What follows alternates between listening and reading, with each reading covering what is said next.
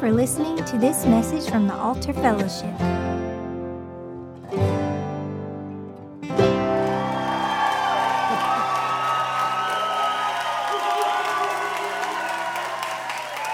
look at him. Yeah, come on. You guys want to come and share a little bit about how that could have happened? No. Prayer? Is that what he said? Prayer. Yeah, I'm pretty sure. We are so excited.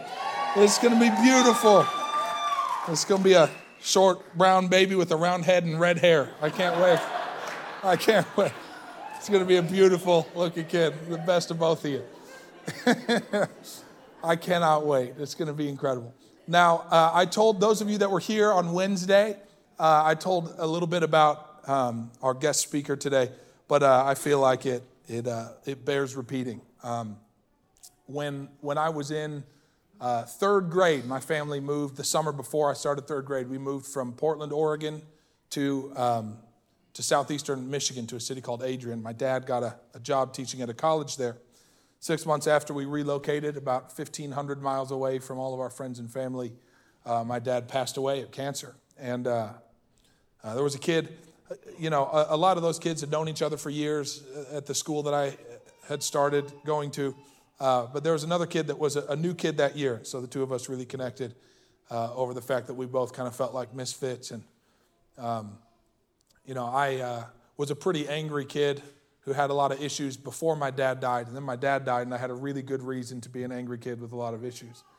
And so for a long time, you know, I sort of stumbled my way through life, fist fought people, and said stuff in class you probably shouldn't say, in ways that you probably shouldn't say it, and made a lot of embarrassing mistakes through the years. And my friend Brandon Faust got to have a front row seat for a lot of that.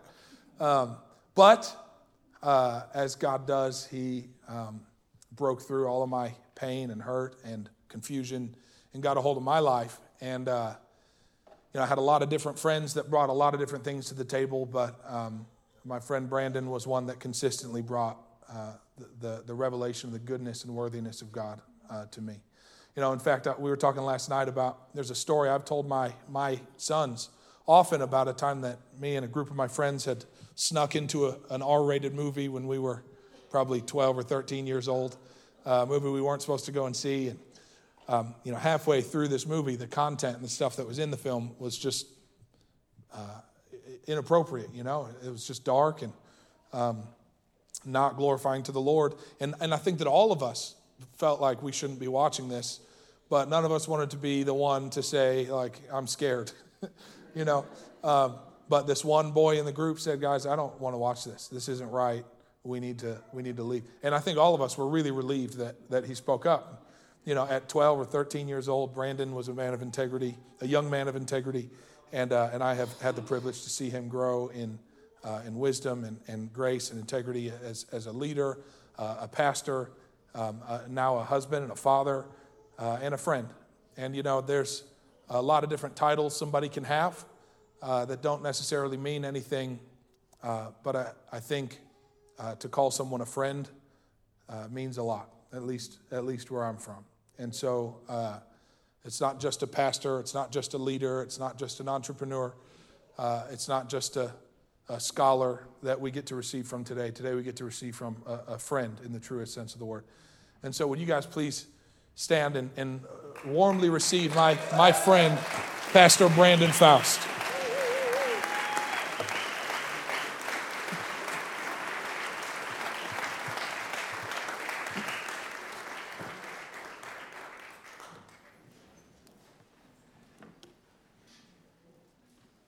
You know, we were in here this morning, and been in a lot of church contexts in my life, a lot of mega church contexts, mid-size, all the things.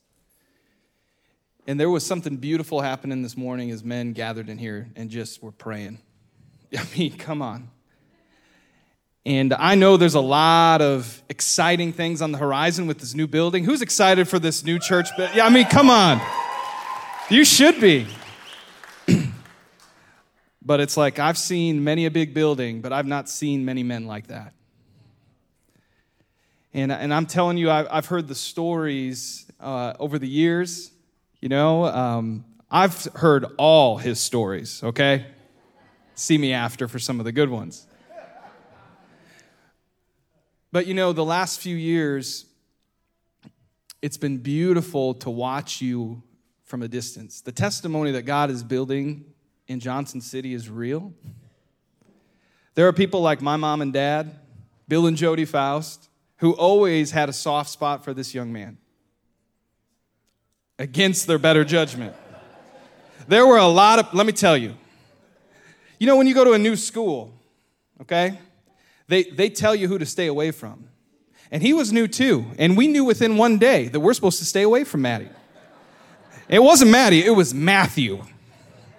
It was Matthew back then. And Matthew was always in trouble. And he corrupted me.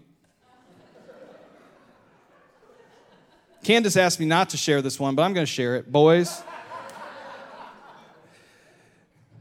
One day I walked in the bathroom and he's just peeing in a sink. So like any good friend, I peed in the sink too.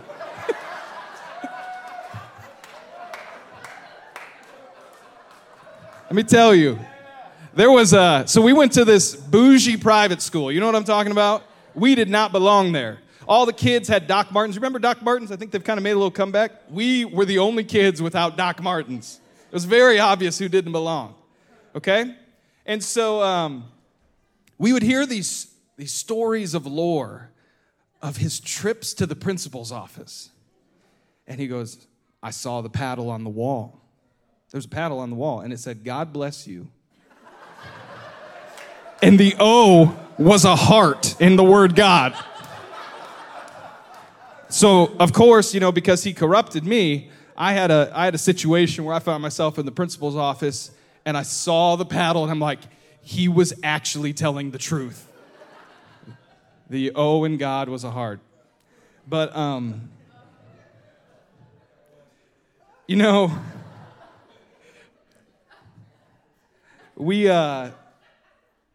Mattie and I we played a lot of soccer together. That was our thing. We both went on and played in college. I will say we did end up going to different high schools, and in the county championship, my team beat his team. That was a true thing that happened.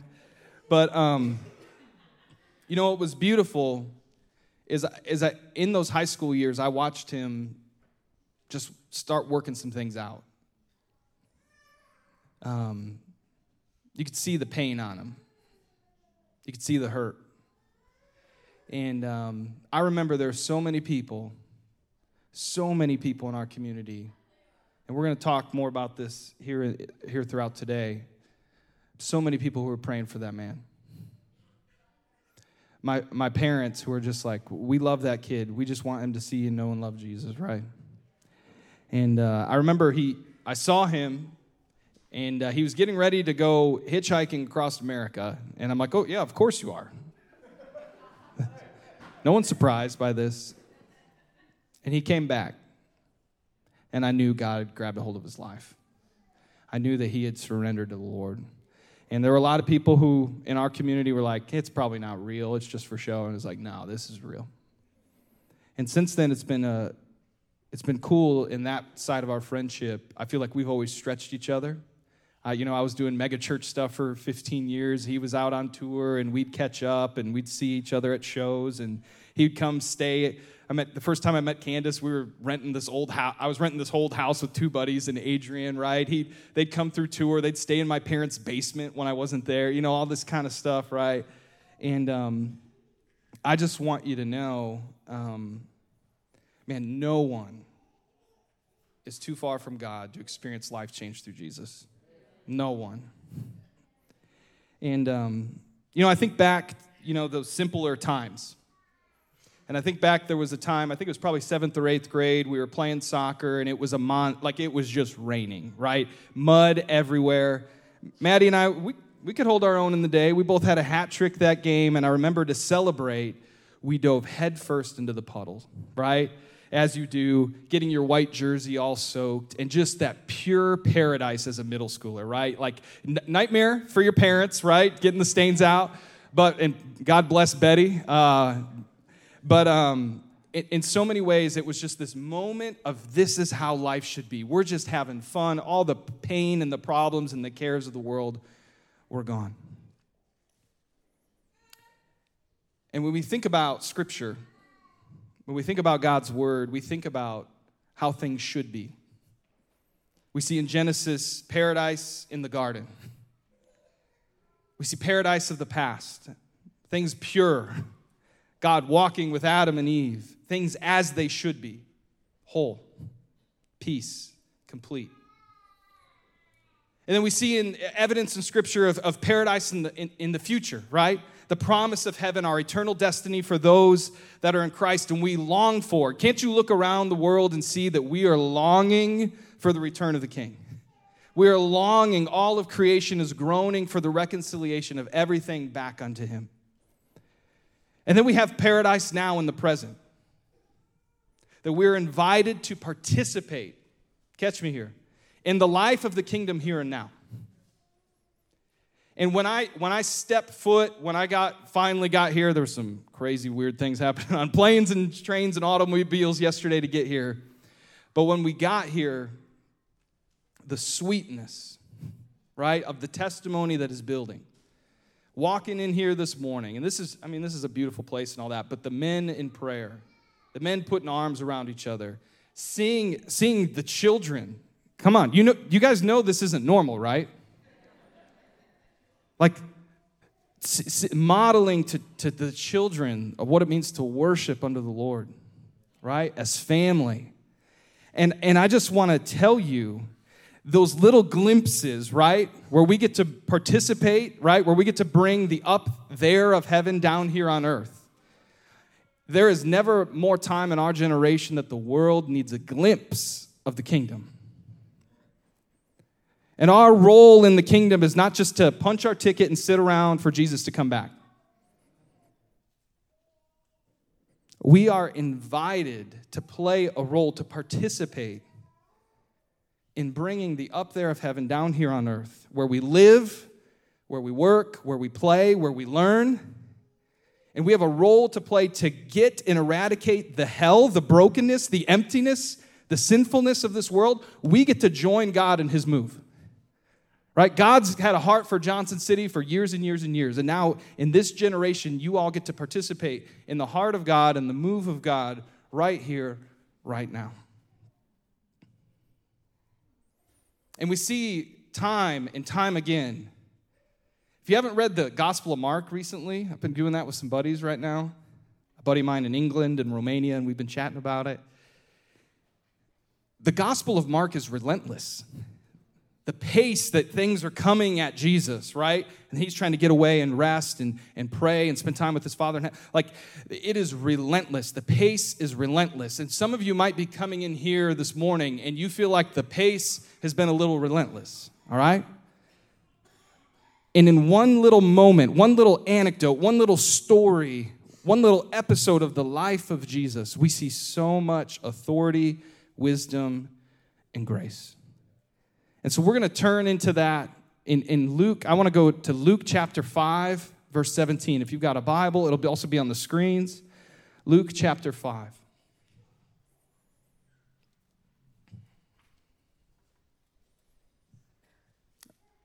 Let me pray for us. Lord, we come before you. It's so good to laugh. It's so good to smile. It's so good to reflect. Or we posture our hearts before you. We continue our worship to you as we look at your word, as we look at Jesus. Holy Spirit, move in our hearts as only you can. Holy Spirit, I pray that you would encourage, that you would affirm, that you would correct, and that you would move in our lives. Lord, you're tilling things up. You're tilling up the soil. Lord, the harvest is plenty. The workers are few. But I sense in here there are people who are ready to roll up their sleeves and go for you, Jesus. Speak to us fresh, Holy Spirit, through your word. Move me out of the way, Lord. May you be magnified and glorified as we look in your word. In Jesus' name, amen. So we're in Luke 5, but we do learn from the Gospel of Mark that this event that we're about to look at probably took place in Capernaum, okay? And it's probably at Peter's mother-in-law's house, which is interesting. And we know earlier in Luke 4 that she was struggling from some sort of a fever, some sort of illness, and that Jesus came in his authority, and he touched her, and he healed her right in that moment, performed a miracle. She experienced the healing presence of Jesus. And we have reason to think that home maybe was kind of home base for them for maybe a few days as they were doing ministry, as they were going out, as they were healing, right? And we learn... And this is early on in Jesus' public ministry of teaching and healing. And the show was in town. People knew that Jesus was there.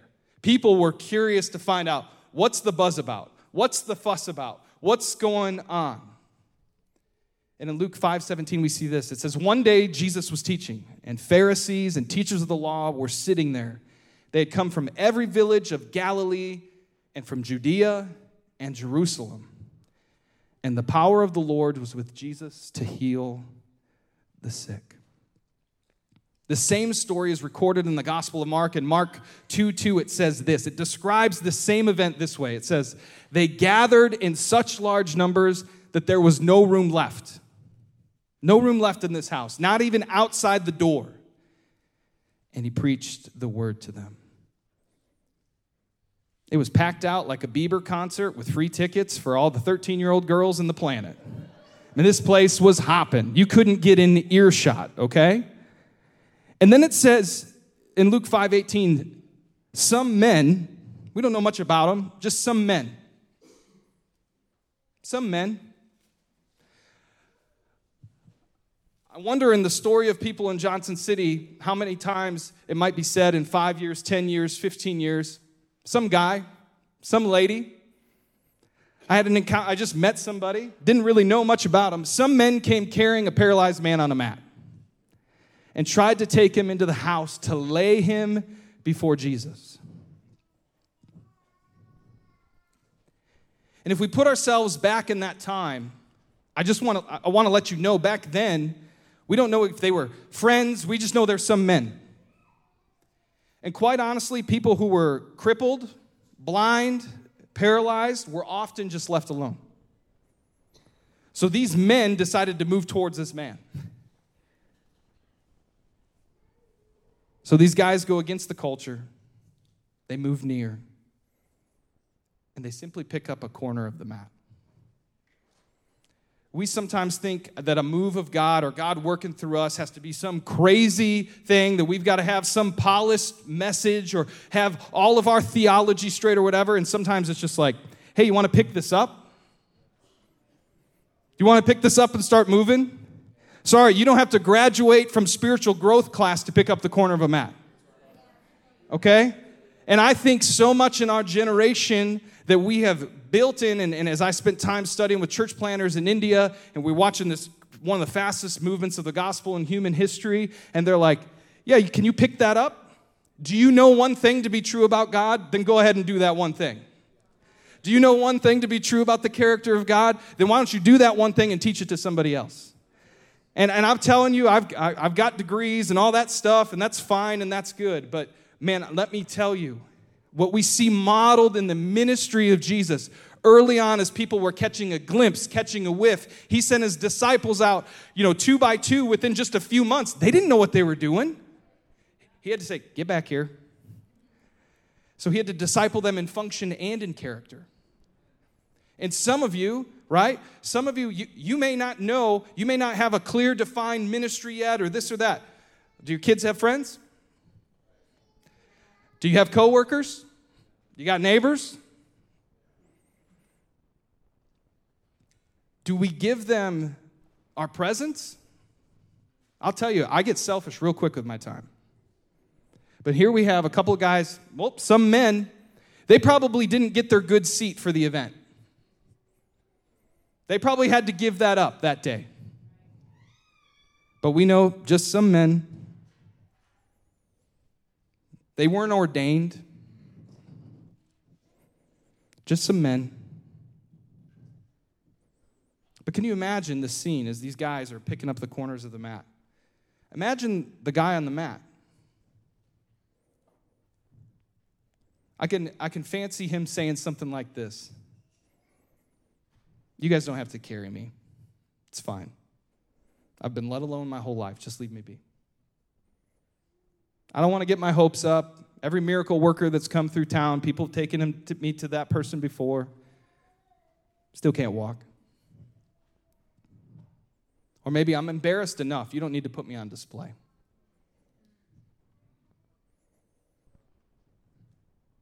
But these four friends, they grabbed a corner of the mat. There's no room at the party. We carried our buddy who knows how many miles. We couldn't even get in. Imagine his reaction.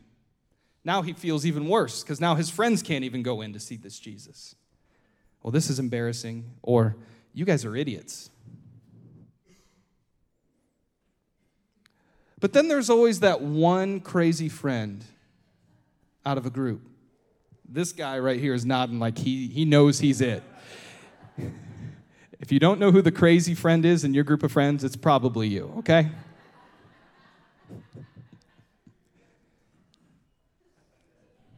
So the scene is set. Jesus is teaching the Pharisees and the religious leaders of the day, and everyone's in town to see him. The circus is in town in people's eyes. The community's out there. There's a buzz about it.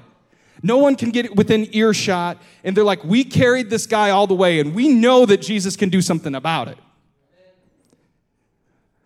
And then that one crazy friend who's had terrible ideas his whole life, it finally clicks. The roof. The roof. What are you talking? The roof. If we can't get in the door, how do we get in? And there's a word for somebody about the relentlessness, okay? The compassion, the seeing and hearing and seeing what's going on in somebody and saying, no. No, we maybe hit a barrier here. We maybe hit an obstacle. Somebody needs to pray that one more prayer for a family member. Somebody needs to bring that tray of cookies for the person that you don't think will eat them, right? And if they're gluten-free, then you learn next time and you bring them something that doesn't have gluten in it, okay? Like somebody needs to see the relentlessness here, okay? So Jesus is teaching, and these bros start making a hole in the roof. Now, a roof in this time in history, the men would have to remove some tiles. They'd probably have to dig through some clay and remove some sticks. There's multiple layers to this. This was not just like open the thatch, right, and we can drop them in. It's like there's work, okay? Can you just imagine the banging on the ceiling while we're gathering like this? People know something's going on, right? So Jesus is in the house. He's teaching the most wealthy and influential religious leaders of the day. And there's a hole in the roof. Peter's mother-in-law's got to be fed up. Like, the whole town's here. People from other regions are here. And now there's a hole. Oh, my goodness. You thought you had issues with your mother-in-law. So they climb down from the roof, or maybe they jump through the hole. We don't know. But somehow this guy got lowered safely. And we see in Luke 5:19, it says this, when they could not find a way to do this, because of the crowd, they went up on the roof and lowered him on his mat through the tiles into the middle of the crowd right in front of Jesus. I would pay money to see the look on Jesus' face as this was happening. Come on, baby. I'd also equally love to see the religious leaders of the day scoff. How dare you? This is our performance. We get to hear him. We're here to trick him. So they literally brought their friend to Jesus. Do you hear me? They literally lowered their friend, and we can't make this decision for you, but we've got to say so. And any say so that we have, just grabbing a corner, climbing up, tearing up a roof, anything that we have in our stewardship, any capitals that God has given us, physical, spiritual, relational, financial, we're going to steward those and do everything we can to literally put you in front of Jesus. These four friends, their compassion, their empathy was absolutely relentless. Luke 5:20 says this. When Jesus saw their faith, this is interesting. He saw their faith, the faith of the community, the boldness of these men, just some men. He looked at this man and he said, "Friend, your sins are forgiven." This is a big statement. Hey, man, I was told you'd make my legs right. He goes, hold on now. Jesus says, your sins are forgiven. This is Jesus, one of Jesus' many mic drop moments. Jesus just claimed that he can and will forgive people's sins. He just claimed in front of the religious leaders of the day, I am God's son, right? This has been given to me, and now I'm giving this to you.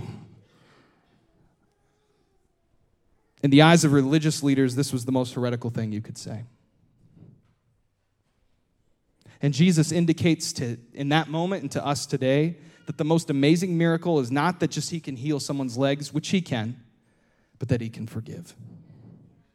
The only one who can. Jesus is saying, if I can forgive your sins, I have the power and authority to do anything else.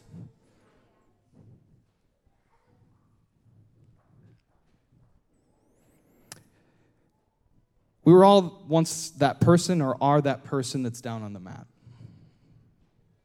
Waiting for someone to bring us to the truth of Jesus.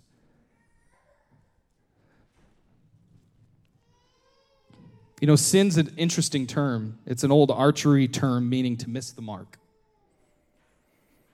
And all of us don't have to look too far to the left or to the right in our lives to know that we've missed the mark, that others have missed the mark, and that there's pain in our world. There's sin and brokenness in our world.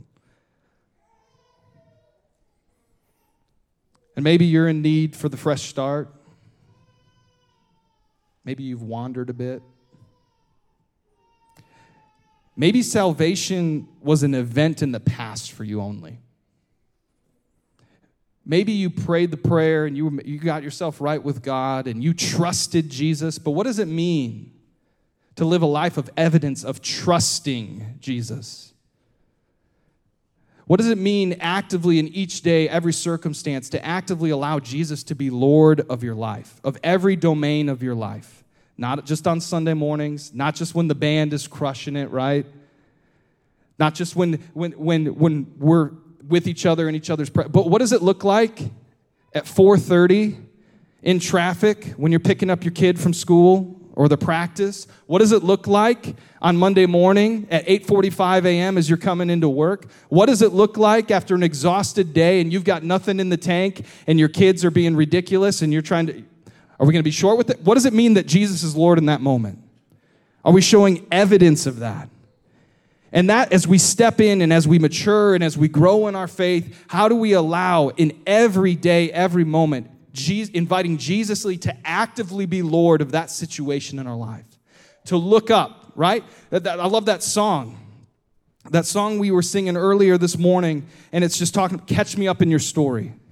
How do we remember the story, right? The story of Jesus that we get to play a part of, that we're not the centerpiece of, that we get to join his great story, his great narrative, all my life for your glory. Not just between, 10 o'clock and noon on Sunday, or when my favorite sports team wins, or whatever it might be. What does it look like in the dead of winter on a Wednesday at 6 a.m. when you haven't slept all night? What does it look like to say, Lord, get me caught up in your story as we go through our everyday comings and goings of life?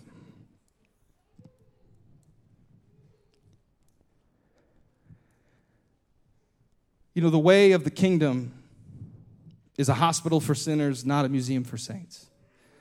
The way of the kingdom is to see people go from lost to leading.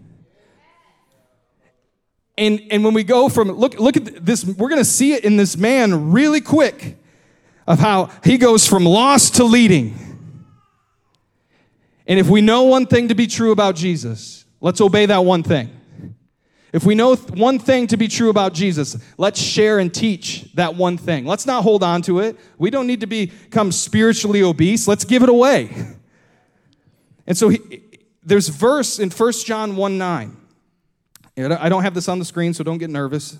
If we confess our sins, he's faithful and just to forgive us our sins and purify us from all unrighteousness. That's the verse that hit me like a ton of bricks as a teenager. This invitation to a better way, to be made right, to be made whole, to walk with Jesus. So we go back to the story, and the drama picks up in Luke 5:21. It says this: the Pharisees and the teachers of the law began thinking to themselves, who is this fellow? They're thinking, who thinks like this? Who is this fellow?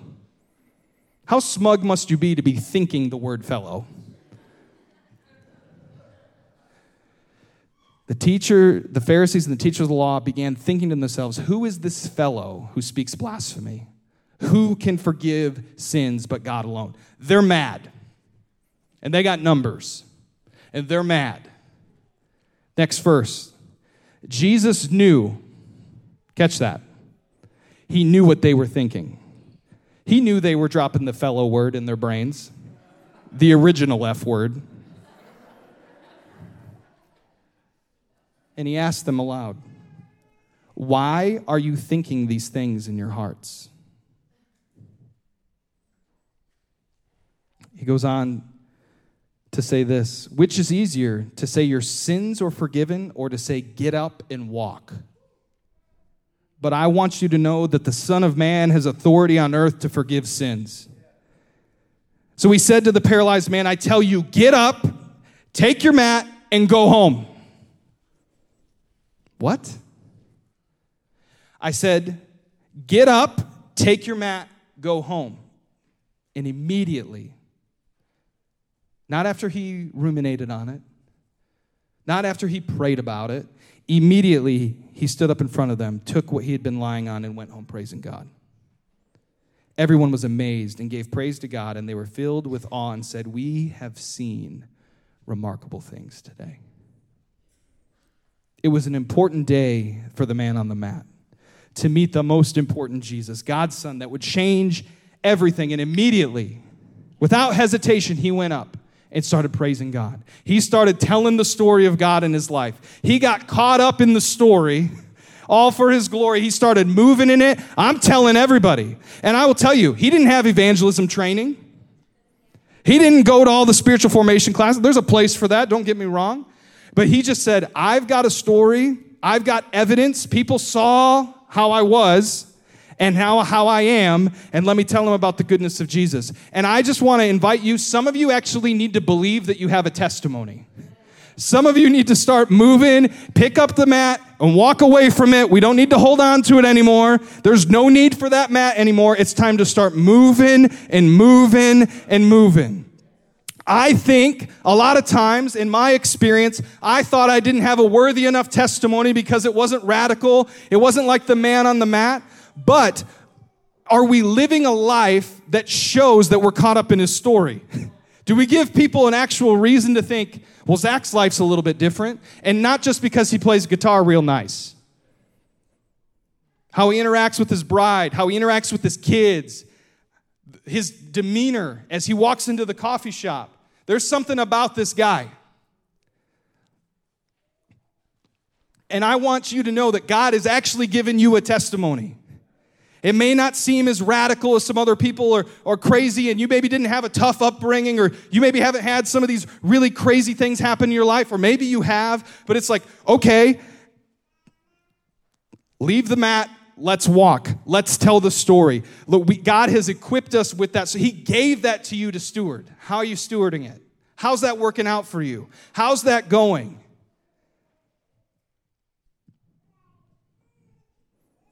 When I think of this story,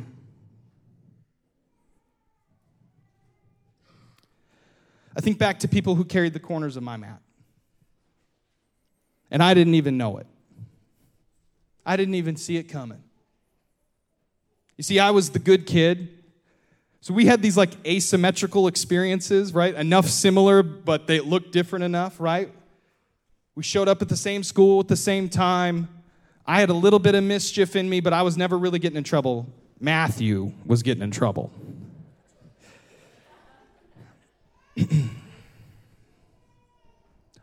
I wanted, and somebody needs to hear this, I wanted to earn my earthly father's love by being the 4-sport athlete and the 4.0 kid. And when I thought about God, all I could think about is a disappointing performance for him. All I could think about is, man, it's not quite good enough. I could have scored a couple more goals, could have made a couple more shots in the game. I could have gotten a little bit, could have gotten an A+, not just an A. And I remember there were these two boys always inviting me to their youth group. Guys, I'm kind of a big deal. I don't have time for that. Are there going to be girls there? There'll be some girls there. Maybe next time. Wouldn't go. 2 years this went on. They said, hey, the star basketball player at our school is going to be sharing his testimony. I'm like, I don't know what a testimony is, but I respect that guy, so I'll come listen to him. So I went to this thing, and this is a senior in high school just sharing his testimony. I learned what a testimony was that day, right? It's just cool. And there were some girls there, so that was a nice draw. But I heard his story. I was like, I do feel like my life's missing something. Even in my teenage, I feel like there's just something not adding up. I probably would say I believed in some sort of God, some sort of higher power. But when he talked about the relationship with Jesus, the need for forgiveness of sins, that someone would go and sacrifice, live that sinless life, walk this earth, die a criminal's death, pay my debt, and conquer sin and death forever. I was like, I got to think about that. I had never heard it like that. And I did not have some emotional response, which there's nothing wrong with that. I went home and I had to think. And I remember the youth pastor said, when you don't know what to do, just open your Bible. So I had to find a Bible. I opened it. And I'll tell you, God met me right then and there.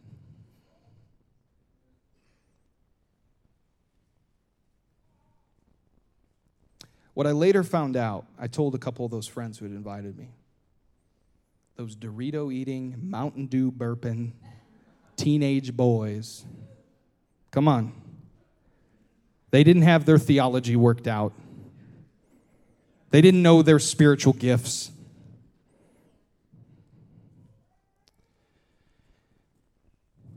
And they said, well, it's about time. I said, what do you mean? They go, we have together prayed for you every day for 2 years. Whew. Those boys carried the corners of my mat. I didn't even know it. Little did they know how significantly God would use them. Little did they know how Jesus would change my life. Little did they know that my parents' marriage was on the rocks, and then, you know, literally that next week, I'm sharing scripture. I don't even know what it says. I'm sharing it with my mom. She comes down to the altar at the church, and the church didn't even do altar calls. And ladies surround her. Come on. You charismatics are excited about that. People laid hands on her. She surrendered her whole life to Jesus. 3 months go by. My dad was living out of our basement. They were looking at divorce, all that stuff. One day, he silently gets in the car and goes to church with me and mom. Doesn't sing, doesn't talk, just there. Those boys didn't know it. Their prayers were carrying the corners of the mat for my mom and dad for the reconciliation of their marriage. Some, 20-odd years later, right, from that time. And my parents had the opportunity to pour into my sister's life, and we saw her give her life to Christ just a few years ago. They go to church together. My dad's an elder at the church, which That shouldn't be a thing. By God's grace. It matters when that prompt from the Spirit says, go talk to that neighbor. Go walk up to that person. Go call that family member. Some of you need to reconcile some stuff before Thanksgiving's here.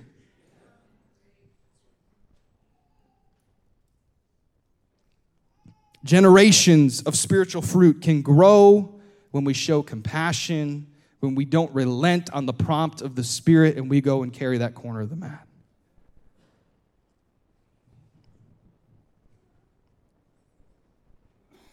So who is it? A neighbor, a coworker, a classmate, someone at the gym, a parent of one of your kids' friends, a kid, a grandkid. If you don't know, start asking, start prayer walking the neighborhood. Lord, show me who it is. Now, sometimes there's these moments when, and you've probably experienced this, where the Holy Spirit just gives you something clearly, and then there's sometimes where there's just layups. Do you know what I'm saying? It's not the three-point shot. It's not the half-court shot. It's like, who's next to you? Who's in your proximity? Look to them. Can you imagine how many? I don't know how many times some men just walked by this guy. What made them stop that day?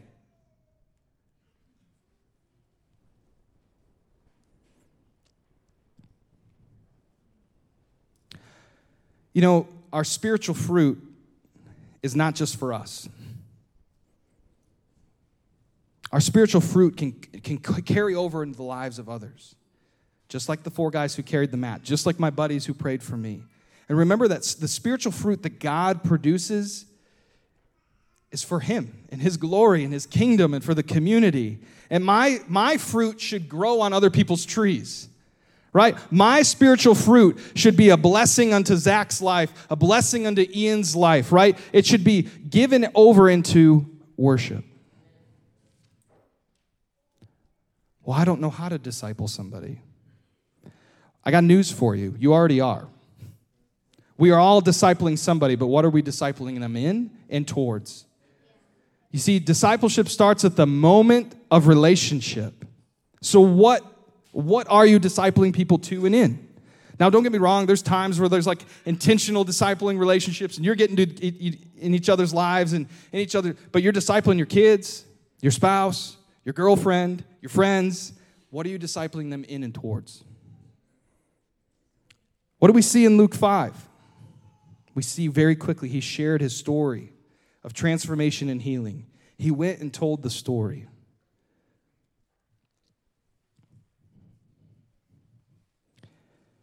You see, the front doors of the Altar Fellowship aren't just at this building. They're not just at the next building. But that people would experience the front doors of the kingdom in you. That the threshold of the kingdom of God moving in you. You see, I believe, I was telling Mattie this the other day on the phone, I believe this is a missionary church. That every person in this church would see themselves and be sent as a missionary. Whether that's Johnson City, Tennessee, in the everyday spaces that you occupy, to know that you are sent. It's sometimes easy, right, David, when you're, hey, I'm in Ecuador. I know that I got to study the people group here. I got to provide value to them. I want to serve them and then bring the good news, right, through all of that. And some of us just need to, like just a couple clicks in our brain need to switch to say, whoa, whoa, whoa, whoa. God has me here right now in this time, in this season, for whatever reason, and it's now time to steward that as a missionary. Now, some of you, I do believe, are going to be sent out, right, to maybe lead a church or to go globally or whatever that might be, or you get a business transfer to go and be a missionary in Charlotte or Hartford, Connecticut, or whatever it might be. But this church is a missionary church, and my prayer is that in 2 years, there will be stories of every person in this church family that's like, I know my mission field, and we're moving. We're seeing fruit. We are bringing the up there of heaven, right? We're joining God in his move right here in Johnson City. to alert others to the rule and reign of Christ. You know, like in old battle times, they'd have the banners up, and there might still be people fighting a little bit, right? They might be still going, but you know, you see this big stallion, and you hear the trumpet, and you see the banners, and you're like, our team won. And it's like, someone else didn't get the message yet. I'm telling you, the banners are up. They've been waving around for a long, long time. And the inauguration of the king is in process. It's already happening, right? He already won the war. There's still some battles out there. There's still some things to be done there. But what's amazing is that Jesus chose to entrust the work of the church, the bride of Christ, to these knucklehead disciples who often got it wrong. And he said, I'm entrusting you with this. In Ephesians 4:11 through 13, it says this. So Christ gave himself. The apostles, the prophets, the evangelists, the pastors, and the teachers to equip his people for works of service so that the body of Christ may be built up until we all reach unity in the faith and in the knowledge of the Son of God and become mature, attaining to the whole measure of the fullness of Christ. Jesus is saying, Jesus gave this to the body of Christ, to individuals in the body of Christ, but also to the collective church to express his work here on earth. Now, I realize some of those words may seem super spiritual, new terms, but as we break them down, it's an invitation that the Lord has given us to participate in the body of Christ. And Jesus himself embodied all of these things.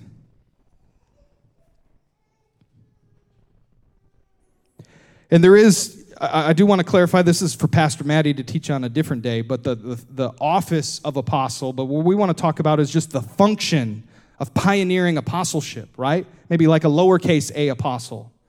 In the Greek, the term apostle literally means sent one. Or it's also known in the French translation as envoy. The sent one, an envoy. Pioneering, doing new things for the benefit of God's kingdom. Bringing glory to God through them. Maybe starting a new type of ministry that serves people like my friend Phil with a financial planning business that serves family with kids with special needs and shares the gospel with them in the process. It may mean taking ministry into a new part of town. Maybe you're a self-starter. Maybe you're starting a new business. What does business's mission look like? Starting a baseball team for an area of town that doesn't have it. Think about the word apostello, sent one. Jesus was the greatest sent one. Am I right? To this world, he was a missionary God sending his Messiah into this world, the hope of the world, to bridge the gap of sin and death and restore people back to God. This is different. Then maybe that office of apostle, and they'll be teaching on that another day. But these pioneering people ensure that faith is transmitted from one context to another and from one generation to the next. And it says the prophets, the exhorters, they know God's will. You know who I'm talking about? That person that you're like, man, they just got a word from the Lord. Like, they're just a bucket of wisdom. Like, you know that there is just some special anointing on their life. Now, Jesus was most certainly a prophet. He was prophetic in every way. He fulfilled prophecy. He gave prophecy.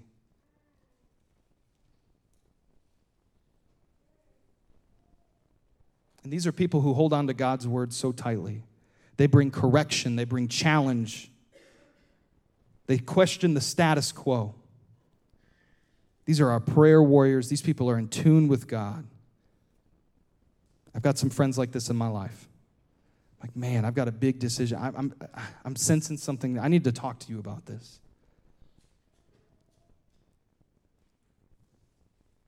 The body of Christ needs the pioneer apostles. The body of Christ needs the prophets. Not just then, today. In 2022, today.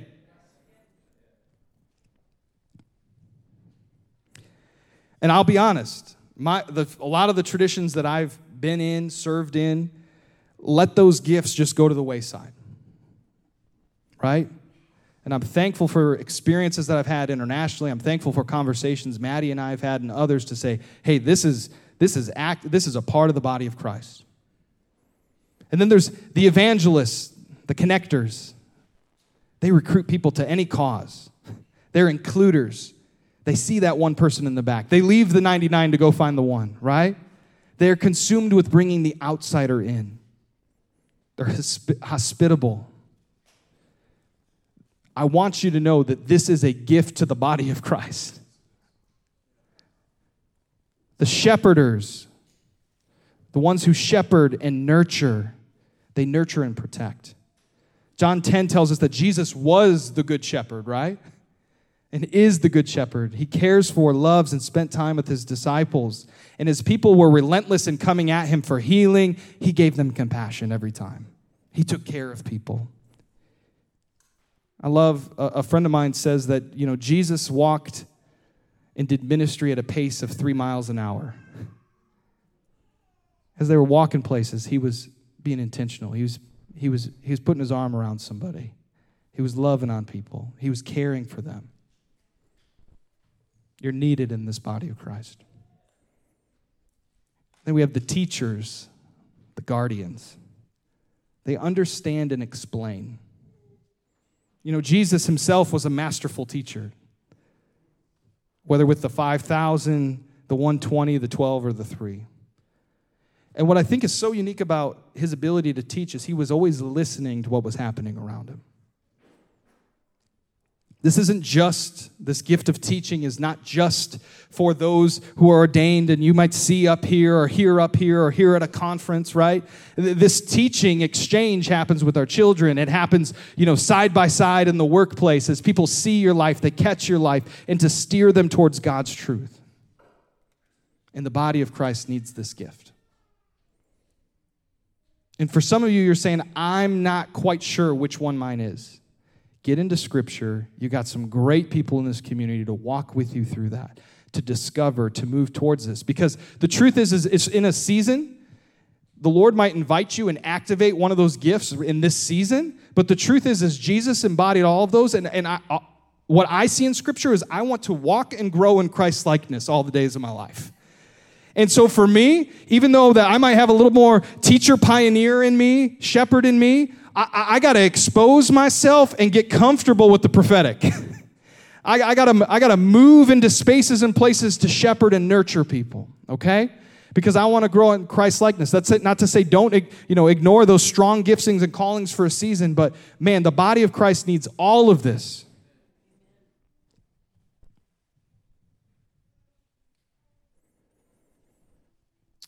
You know, when we individually and collectively live out the fivefold ministry, it honors the Lord. It's worship unto him. I'm going to throw this picture up here. It's an aspen tree. Have you seen these? They're gorgeous. They're beautiful.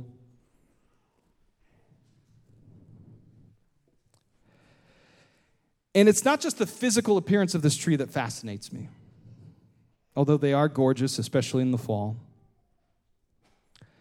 Underground, what's happening underneath is what's fascinating to me about these.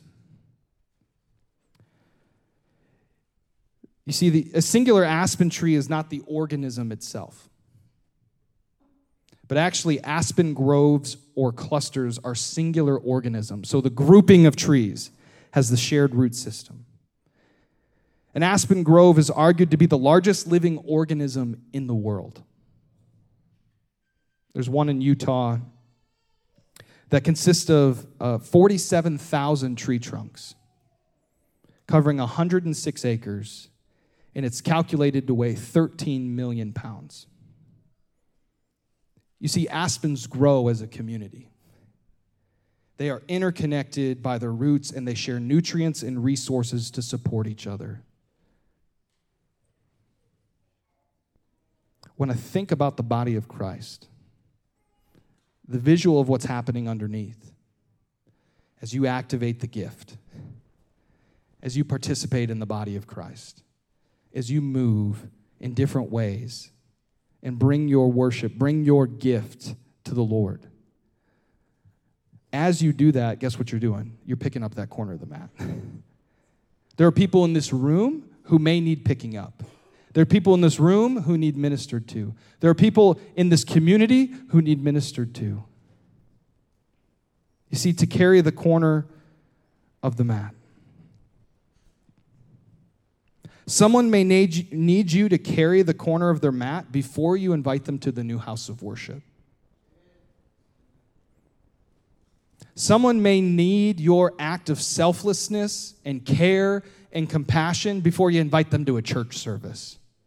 Now, don't get me wrong. Invite people to church service, go nuts, go bananas with that. But to love them, to show the compassion of Jesus in their life.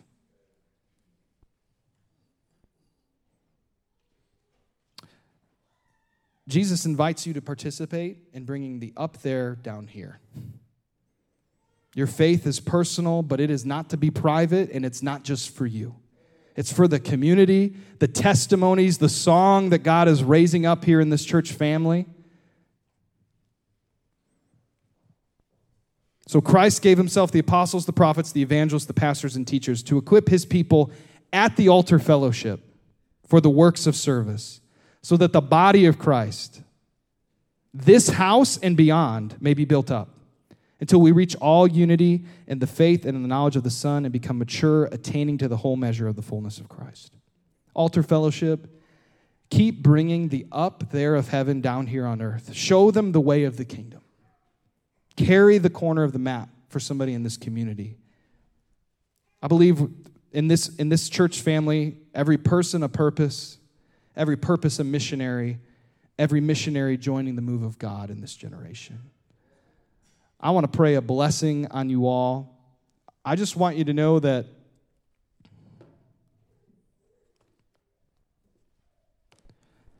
I believe what God is already doing here, he's so pleased with. Okay? I know it's easy to feel like, we got to get this neck. We got to get in this building. We got to do more for God. Hold on. Let him just smile on you for a minute. Let his kindness, his goodness, just say, hey, good job, altar. We're just getting started. It's good. Good job. Keep going. You've done well. Some of you are in here because someone carried the corner of your mat, okay? Let's go. Now, the invitation stands greater than ever to give the world, this community, a glimpse, a taste of the up there, down here. Let me pray for you.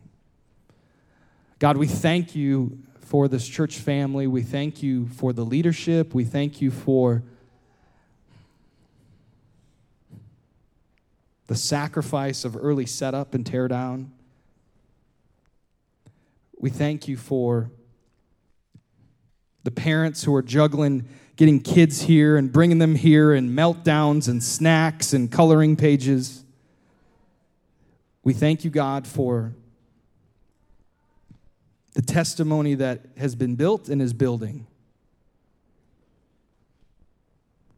Lord, I pray that you would activate this expression of the body of Christ in such a unique, beautiful, robust way, in a way in which humility is kept in this place, that courage and missional imagination and pioneering can flourish. Lord, that this place would just be seen as a refuge, a family to belong to participate in, and to be sent out and equipped as everyday missionaries. God, you are a missionary God with a clear mission, and you sent your Messiah into this world to make things right, to reconcile all things. May we join you in that work. May we join you in how you're moving. May we catch up to your Spirit, Lord. May we walk by your Spirit and in boldness and in confidence. May you bring clarity of the gifts that you are cultivating and stirring up in this season for each person in this room, Lord, for each one of us. Show us, Lord, what gifts you have in store for us. And may we pour them out as an offering to you. May we pour them out as a blessing unto you, Lord.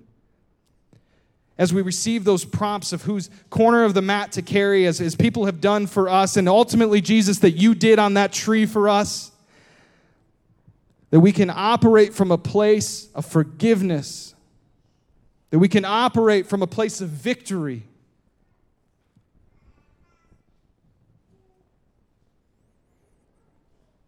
Lord, bless this church family. Bless them as they go into their week. Bless us as we go into this new church building in the next couple of weeks. And may the mission of God be ever so clear on our hearts. Lord, may we be caught up in your story. May we be caught up in your story. May we look to you each and every day. Lord, we love you. We trust you. Holy Spirit, continue to breathe fresh in our lives. It's in Jesus' name we pray. Amen.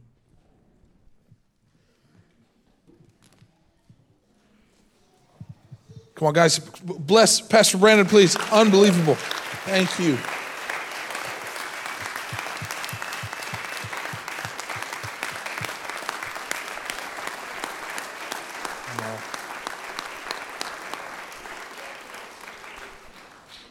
So good. So, I had a thought, Brandon, as you were speaking that, the Bible doesn't say who those men were, 4, 5, 6, 10 people, some men. And I think we don't know who they were, but we know who they weren't. And what they weren't was indifferent, and what they weren't was paralyzed. And I think, it's so interesting that that these men were strong, and capable of movement from one place to another, and they recognized that strength wasn't about getting them from one place to another; it was about getting those behind them. And so, I think so many of us have experienced healing and the supernatural strengthening and emboldening presence and work of God in our lives. And it's so crucial for me. I felt a conviction today to remember God didn't heal me just so I could be healed. God healed me because there was somebody behind me that was going to need somebody to carry them to the healer as well. And so thank you, man. Awesome. And timely word for us. Is that right? Amen. Perfect. We want to, before we leave today, we want to make sure that we bless Pastor Brandon. His wife and 3 kids are back in Indiana.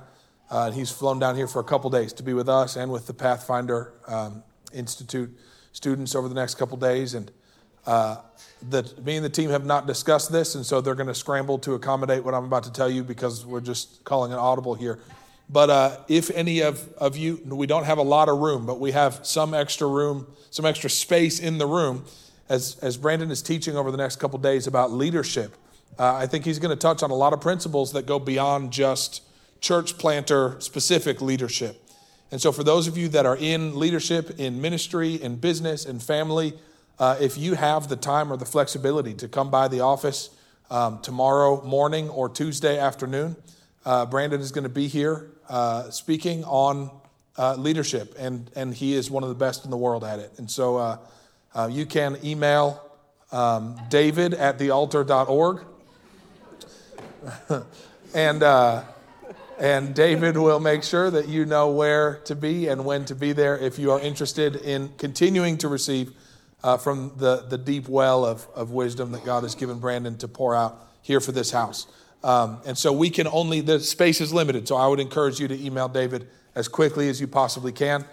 We probably only have room for 10 or maybe 15 more people. So if you want to come and be a part of that, you are allowed to, but you got to jump on it quickly. Now, we're going to bless him richly. That's one of the things that we pride ourselves on as a family. That is being extravagantly generous, not just in the church, but in our everyday lives. We want to make sure that when people come and invest into us, that we invest into them so much that it makes them feel a little bit uncomfortable to receive it. Can we do that? And so this morning, you're going to have a couple ways to give. You can text give and any dollar amount. Any dollar amount. You can text give, not more than you have in your account, but, you got to cap it at that, but any dollar amount to the number on the screen there, and along with the word guest. Now, we've got that set up. Every cent of this is going to go straight to Pastor Brandon. If you would like to use, if you have cash or you want to give by check or a card, you can use the envelope. There should be envelopes. If there is not one in your seat, there should be one on a table in the back. That you can grab, and you can come forward and give into that. Now, one more time, Brandon, would you come up here? We want to pray over you as a family. Can we do that? Pastor Ian and Pastor Zach, would you guys come? We're going to pray over Brandon. He is part of our family, here for real. Thank you, Lord. Thank you, Lord, for this friend, this faithful friend and brother that we have in Brandon. God, we thank you for the incredible work and the anointing that you placed on his life that has brought such clarity and conviction to us here today. Lord, we pray that you would bless his family. God, we pray that you'd pour out your spirit even into his house. We pray right now that Lisa and the kids would just experience you in a new way, that even now they would feel your love, they'd feel your favor, they'd feel your closeness and your kindness toward them today, Lord. We thank you that your hand is on this family. We pray that you continue to move mountains before Brandon as he walks the path you've called him to. I pray that you would make that path smooth and straight for him and his family. Pray that you'd open the right doors and close the wrong ones, Lord, that you continue to give him the words that can sustain the weary. Continue to awaken him every morning, to tune his ear, to listen what it is, to see what it is that you'll say to him next, Lord. We thank you for your skillful and delicate and intentional love and leadership in Brandon's life. We declare protection and provision over him and everything he sets his hand to. Lord, would you continue to prosper the work of his hands for his good and for your glory in Jesus' mighty name. Amen. Come on. Thank you, Lord. Whenever you are ready, you can come forward and give now. Please make sure that you thank Brandon again for being with us this morning. And let's make sure that all of us give back to the one God used to give to us this morning. Blessings to you guys. Thank you so much. And we will see you very soon. Thank you. Thank you for tuning in to this service from the Altar Fellowship. We pray that you were impacted powerfully by this message. If you have been personally affected by our ministry and you would like to partner with the Altar as we work to establish the kingdom of heaven, please visit our website at www.thealtar.org.